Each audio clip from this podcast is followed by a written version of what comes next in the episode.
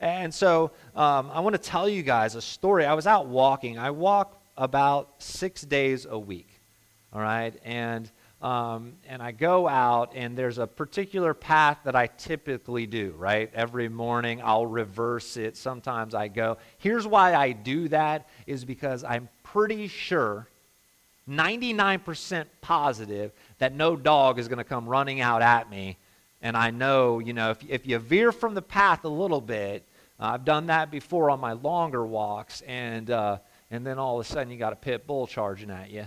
And, uh, and uh, no. When I had this one time, I'm just side note, I lifted up off the ground, somehow rotated in the mid, in midair, and started running. I think before I actually hit the ground, um, and um, if someone had security footage, it would have been a great time for them. Uh, and so I'm out, I'm walking uh, Friday morning, and uh, typically I try to walk against traffic. And why do I walk against traffic? Well, I walk against traffic so if in that moment there is a car plowing at me, okay, I can dive. Uh, the other way is if you're walking uh, with traffic, you just don't know it's coming all right? Uh, which in the end might be better. So uh, is, here is the deal. Uh, so Friday morning, I'm walking down. It's a low traffic street that I'm going on. I'm walking against traffic. Um, there's no sidewalk, but it's, it's very low traffic, like 30 miles an hour. It's like neighborhood type stuff, okay?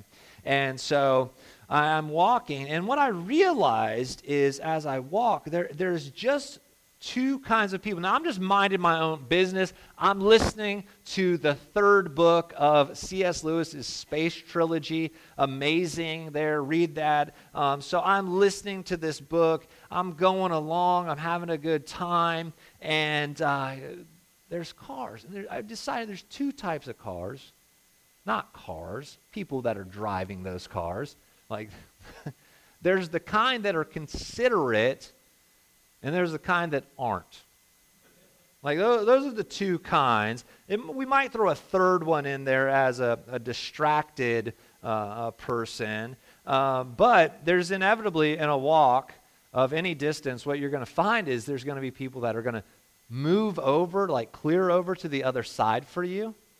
All right? Uh, there's going to be people that, that straddle the center line for you they make that. There's going to be people that don't care about you, and I, I don't know if they're playing a game to see how close they can get to you, and, and you know that they see you because you make eye contact with them.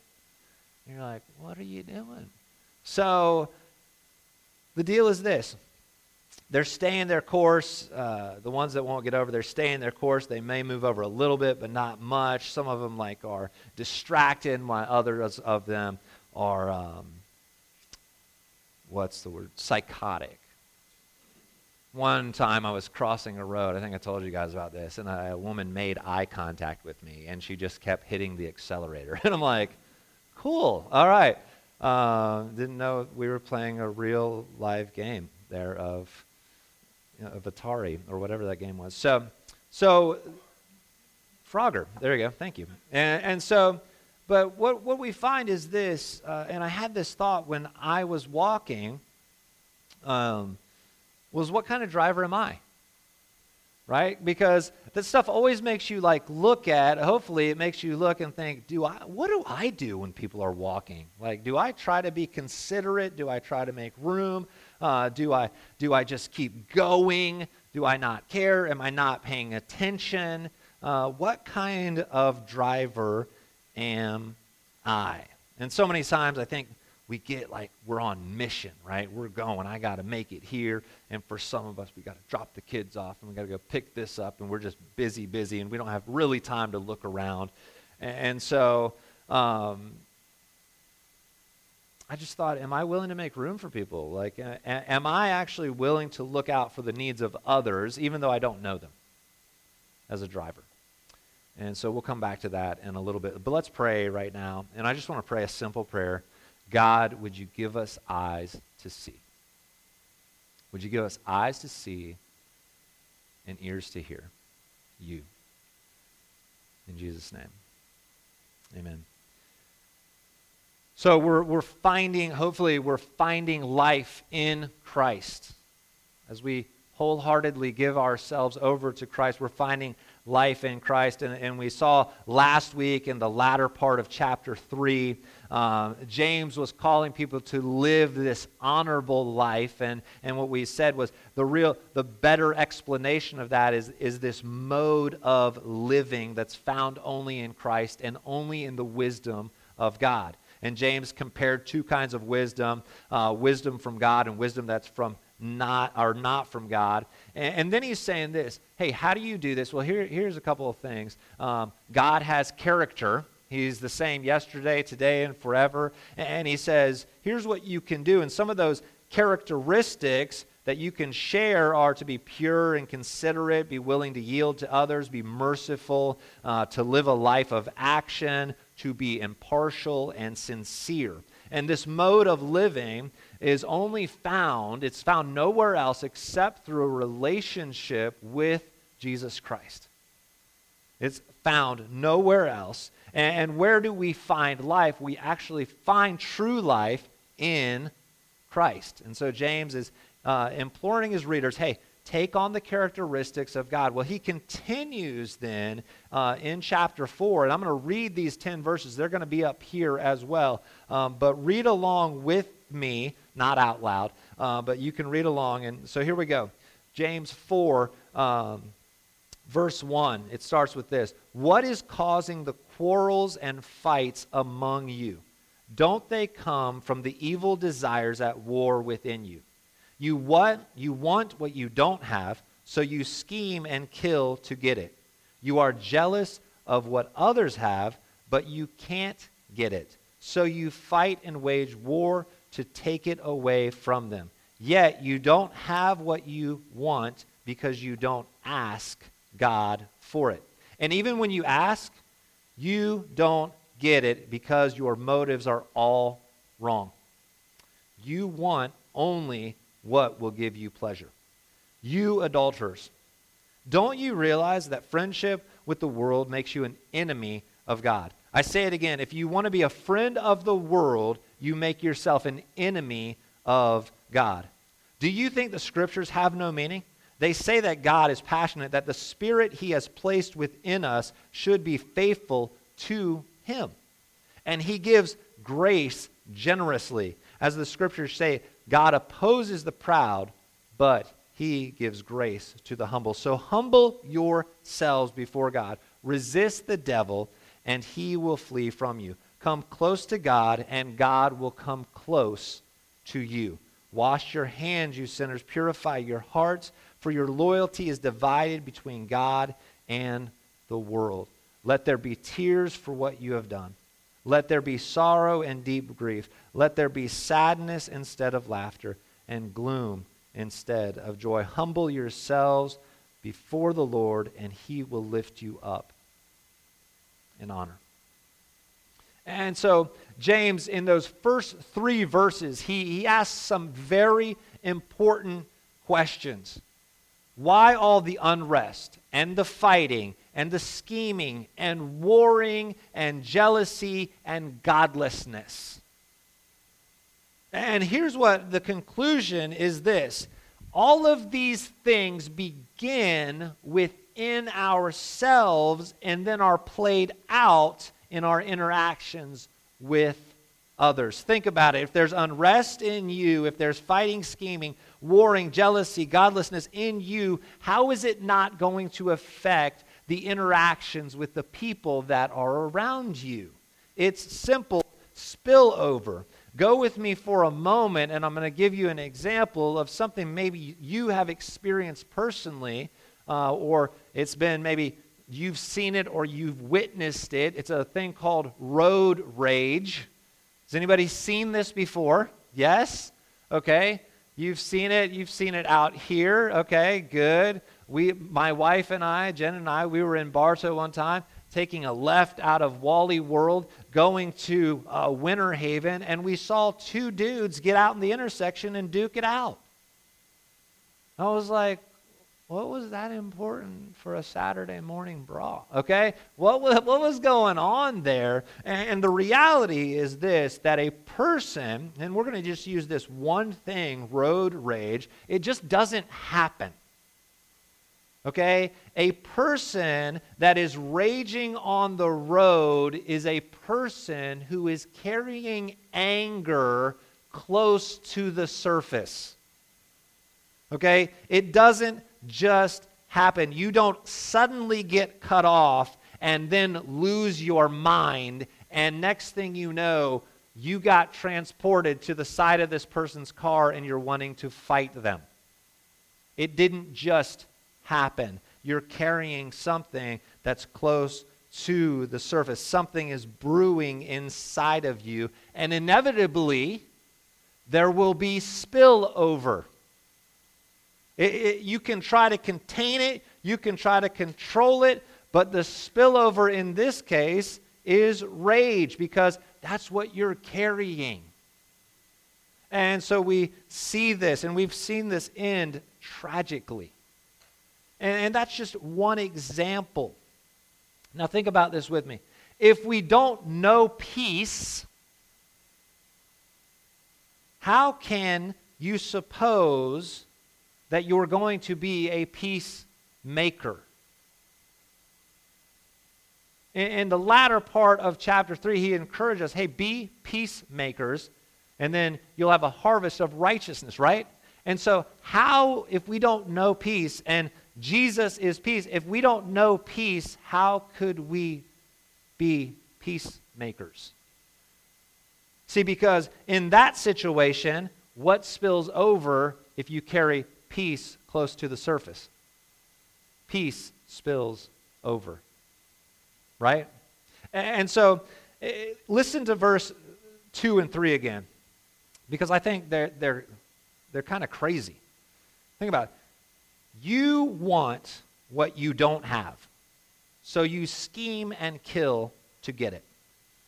You are jealous of what others have, but you can't get it, so you fight and wage war to take it away from them. Yet you don't have what you want because you don't ask God for it. And even when you ask, you don't get it because your motives are all wrong. You want only what gives you pleasure. In other words, we, tend to, we have this tendency to have our priorities all wrong.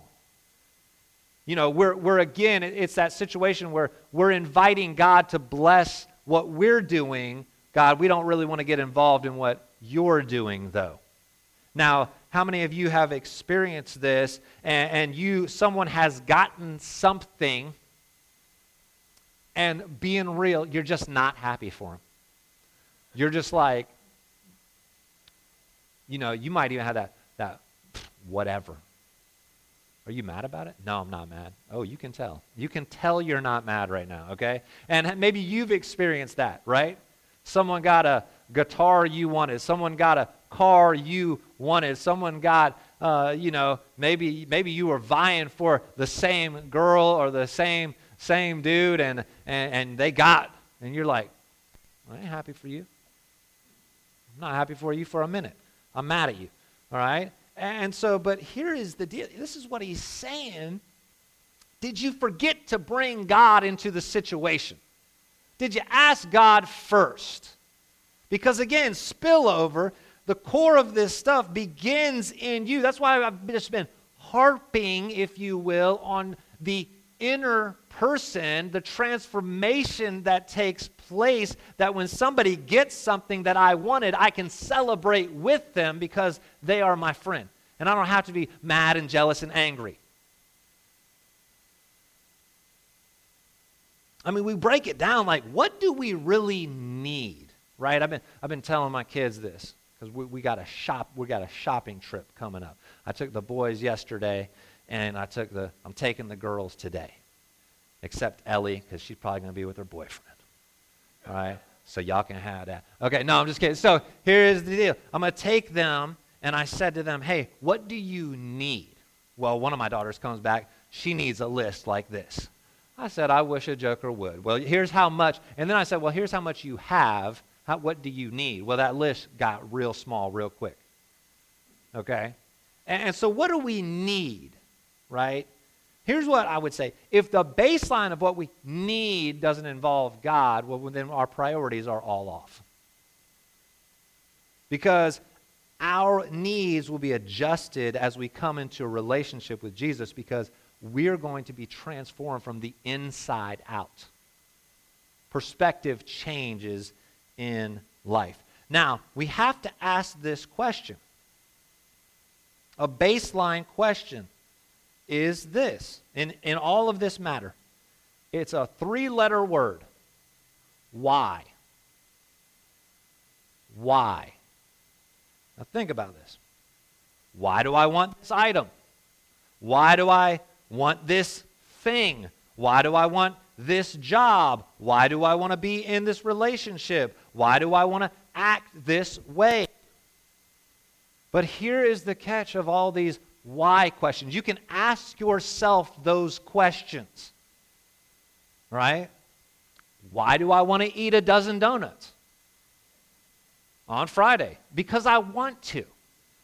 But I'm not being honest with myself, right? Now, here's the deal you can ask yourself the why questions, but if you're not willing to give an honest answer, you'll never deal with the core problem because an honest answer will reveal the true motive. But if you're just going to make up things that aren't real, then you're going to be dealing with problems that aren't real too, and you'll never ever deal with what is actually happening. And but being honest is hard. It maybe not for y'all. Maybe y'all got it. Are you honest with yourself all the time? Like if you're just going to be, yeah, man, I'm just, I'm just completely honest with myself. I ask myself questions all the time. No, I'm not. I think I told you guys one time I realized I wasn't being honest with myself. When I walked into school, I had shaved the middle of my head out, and I no one noticed. It, I was already that bald, but I wasn't being honest with myself. I thought a joker had hair. I was walking in like, man, this is going to be, the, this is, I'm going to get them good. No one said a word. But that's how we are. I think about it, that's just hair. How are we with the things that we're dealing with that we, we don't we want to push off to the side? I don't want to honestly say that I have a financial problem. I honestly don't want to say that I have a lust problem. I want to push it off to the side instead of bringing it to the forefront and dealing with it. So we have to be honest with ourselves. Not only do we have to be honest with ourselves, we have to be honest before God because here's what I believe. If we're honest before ourselves and we're honest before God, that freedom to live actually begins at that point. Transformation begins to happen. The inner person begins to change and then can be changed into the likeness of Christ. True life can begin to well up. And so we have to ask these questions What do I want right now? Why do I want it? Have I brought God into the picture? And did I bring him in on a like appendix and like, oh yeah, by the way, check this out. I got it all figured out now. How you feeling about it? Why don't we bring God in from the get and say, hey, what do, you, what do you think about this? I don't even have it laid out here, but I'm, I'm just thinking about this. What do you think about this? Bring God in from the get. Stop bringing him in later on. Now, if you have to do it, bring him in later on, though. I'm not saying, like, oh, once you plan something, forget about it. Okay? But God needs to be the center. And we need to realize, man, that, that, that we only begin, uh, that real problems only begin to be resolved. And transformation only begins to take place when we allow God to deal with the real issues. The real issues that hurt, the real issues that, that cause us tears that James talks about, the real issues that temporary might, might just try to crush our joy. Those are real issues that we have to deal with. We've got to come to the reality of who, what is going on in our lives. And as we give those things to God, we can experience freedom. In verses 4 and 5, uh, James says in so many words, Hey, Your priorities are upside down. What are you doing? Your friendship with the things that are opposed to God are the very things that have brought you to the place of ugliness. You want to know why things are messed up? Because of the way you've been doing them. That's why.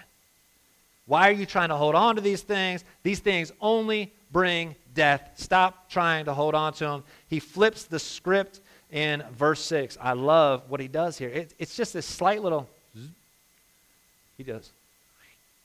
He inserts this little thing. Hey, here you go, by the way. What does he say? He says, and he gives grace generously. As the scriptures say, God opposes the proud, but he gives grace to the humble. Just that little sentence there. But he gives grace generously. Now he opposes the proud, but he will honor, he'll honor the humble. Wow, okay, what, what does that mean? Does that mean even if I've traded like the good for bad, or even if I've maybe traded great for just good, even if I was actively pursuing to be against God, do you mean that He can come and meet me where I'm at?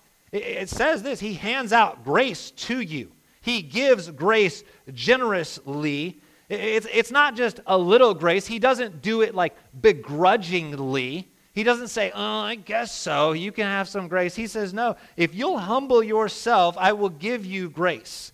God hands out grace like we have never seen it before. Now, some people say, Well, cheap grace. No, there, there's a cost, right? There's a cost. It, it costs you everything that you are. Because you're saying, no, God, I am not doing it on my own anymore. I want you to take over. See, God is like this, I believe. Oh, you did something terrible? I want to be your friend. Oh, you can't believe that I would love you? I love you. Oh, you can't forgive yourself? Just ask me. I'll forgive you. Oh, you don't have the strength to walk? I'll walk beside you. Oh, you're just you just want to be or you think you're going to be left behind because you're not worth it? I'll leave the 99. And I will rescue you from the pit where you are. I will pour out my grace on you because I see you, I love you, and I will never stop pursuing you the God of the universe, the God who created everything, is looking at you. He's seeing you, and He's saying these three words I love you.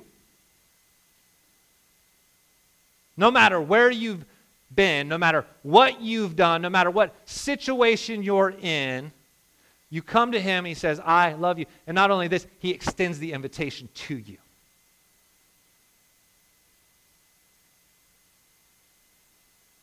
Wow.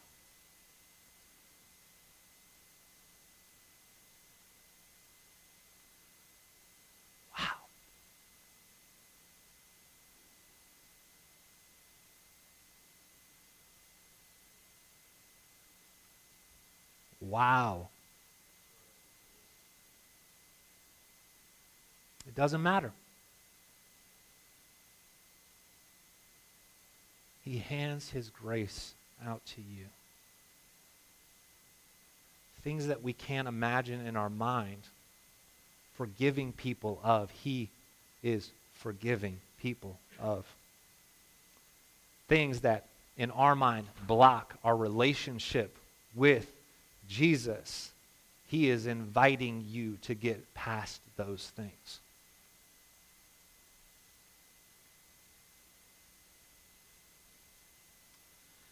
verses 7 through 10 ask this it says, If you desire to be close to God, then humble yourself. Okay, hold up. There's, but, but there's got to be more because, because you don't know what I've done. You, you don't even know what I said this morning. Now, this is you talking to God. You, God, you don't know what I, creator of the universe, who holds everything in your hand, you don't know what I did. You don't know how bad I am. Now, here's what he says Humble yourself. Humble yourself. It can't be that simple. It can't be there. It cannot be that simple. There, there's got to be more. There's got to be more. It's got to be more complex. And here's what I want to say to you this morning no, it doesn't. Here, here's our issue. We believe that, and we feel like sometimes complexity brings significance. It's got to be complex, all right? If I don't solve a math problem up here, and it starts over there in the left corner, and it just continues the whole screen, I have my solution over there, boy, that'll impress. But if I put 2 plus 2 up there, and I get it right, and it says 4, uh, that's not very impressive. Is it not? I think it's, it's super impressive. Now, what, what if it was like, you know, like, I love you? Three words. It's really simple. Like God's love for you. I love you. And here's the other part of that equation the acceptance of that love. Well, I don't love you, God. I love you. I don't even think you're real, God. I love you. You don't know my situation, God. I love you. I'm a horrible person. I love you. I have all these problems. I love you.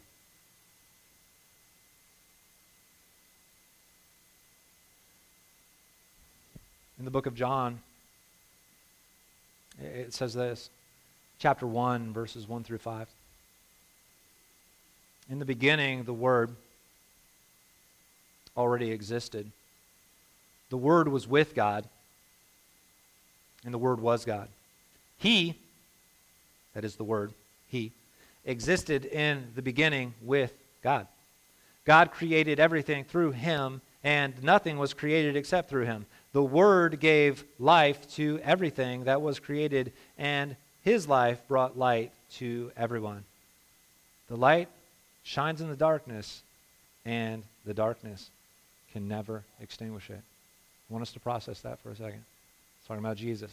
Jesus existed in all of time. He's the only begotten Son of God. Jesus invites you into a relationship with Him.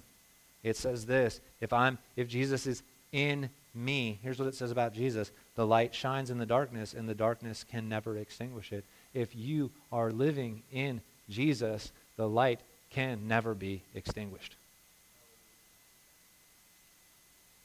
In John 15, 1 through 5, it says this I am the true grapevine, and my Father is the gardener. He cuts off every branch of mine that doesn't produce fruit, and he prunes the branches that do bear fruit so they will produce even more. You have already been pruned and purified by the message I have given you. Remain in me, and I will remain in you. For a branch cannot produce fruit if it is severed from the vine.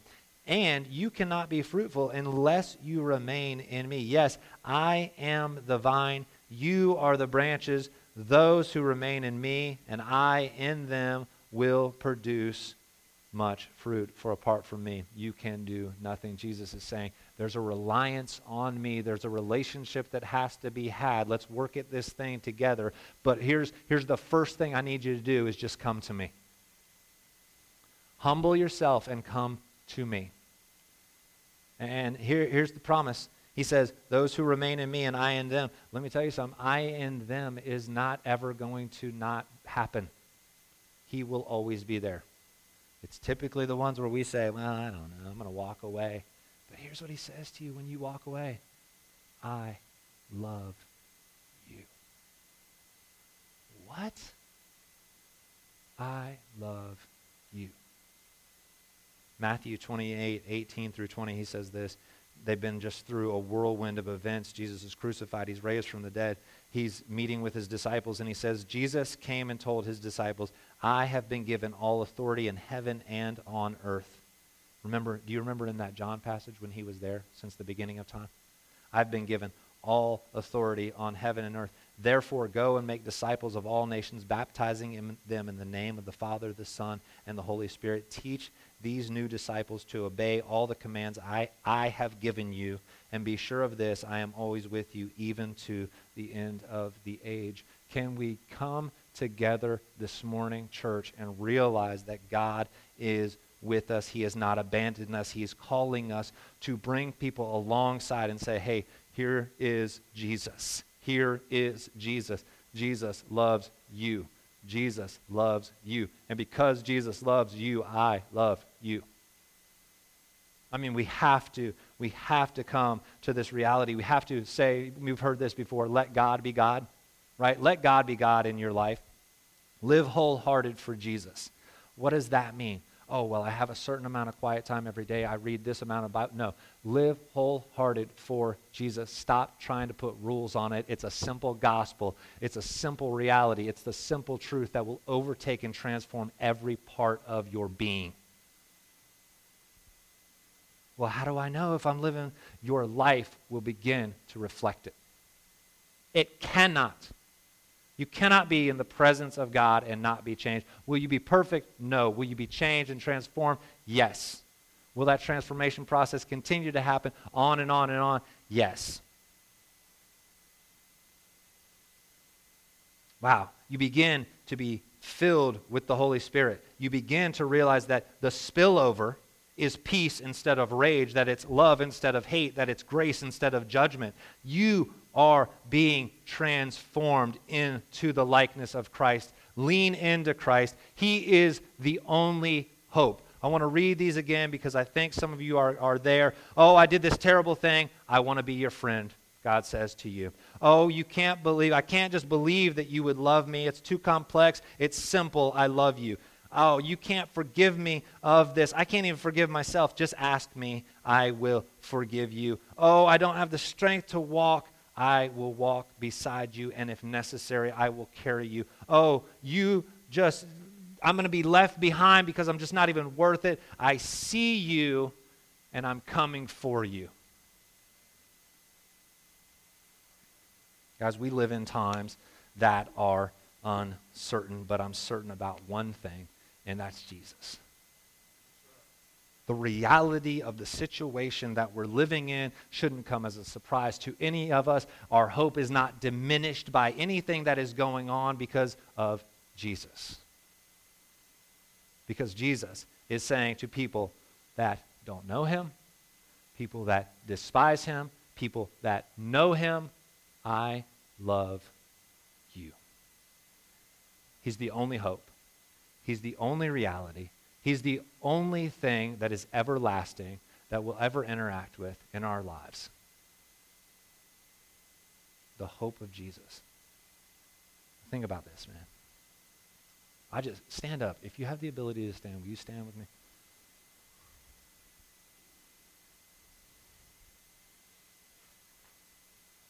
Yeah.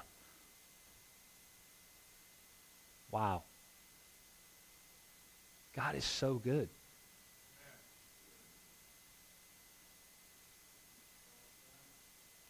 All the time. There it is. That's what's up. So I just want to encourage you with this. Uh, it's not just in the, this room that God is good. Uh, when you leave here today, God is with you. When you go to your home today, God is with you. God is actually for you. When you going to work on Monday, or you're at the house on Monday, God is with you. God is with you when you get that pay raise, and God is with you when you lose your job. God is with you. God loves you when you got that pay raise and promotion, and God loves you when you were let go of your job. God loves you in the middle of that argument, and He loves you when you're bringing peace. He loves you. He sees you. Like, he doesn't just see around you, he sees you. He sees you.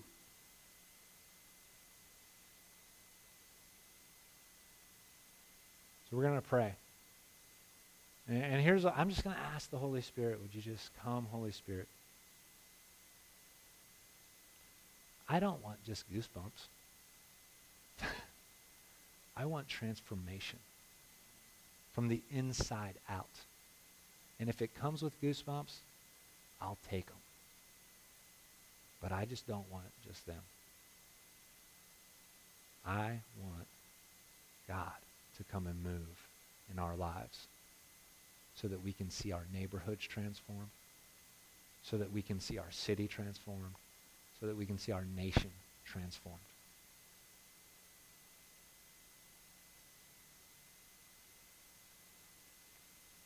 Said something earlier this week. There is not a president or a policy that will truly bring peace. There's a king and his kingdom that will bring peace. And that's what we need to be living epistles, living out the word of God. Pray with me. God, as we leave here today, we want to leave changed. We want to leave changing. We want to be more like you. We want to give a yes to you in places where we haven't before. We want to have you deal with things that only you can deal with. We want to be open to the movement of the Holy Spirit in our lives. We want to be living out a life that is reflective of you. So, God, I pray that that would be a reality. I pray that we would leave this place empowered by the Holy Spirit to live a transformed life as we trust in you, Jesus.